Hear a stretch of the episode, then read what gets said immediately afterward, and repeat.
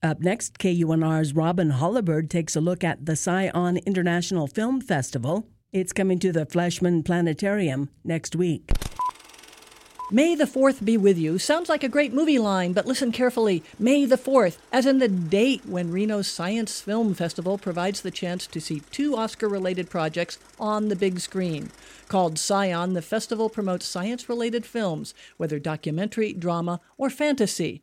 Highlights include Luca, an Oscar-nominated animated feature from last year, which inserts important adult issues into a fantasy plot, in this case, one with sea creatures who take on human form while on land.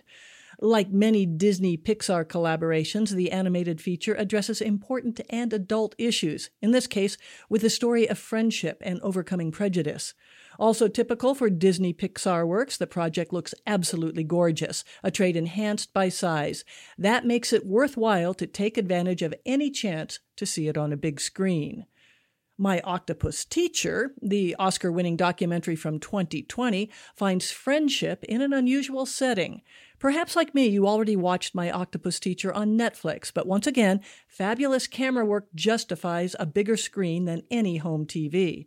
The Oscar-winning documentary for 2020, My Octopus Teacher, recounts the interaction between narrator Craig Foster and the sea creature he discovered while swimming off the coast of his South African home. His discovery reveals an unexpected world. Foster learned how to free dive and stay underwater for 6 minutes, and his filming partner managed to run the camera for a similar amount of time. This results in breathtaking cinematography. Script-wise, the film overcomes my issue with nature documentaries, my personal inability to avoid getting too attached to main characters. Foster's narration and explanations about the life cycle of octopuses makes his project much more bearable to an animal wimp like me. Foster's approach avoids sentimentality and enhances both understanding and appreciation. For KUNR, I'm Robin Hollabird.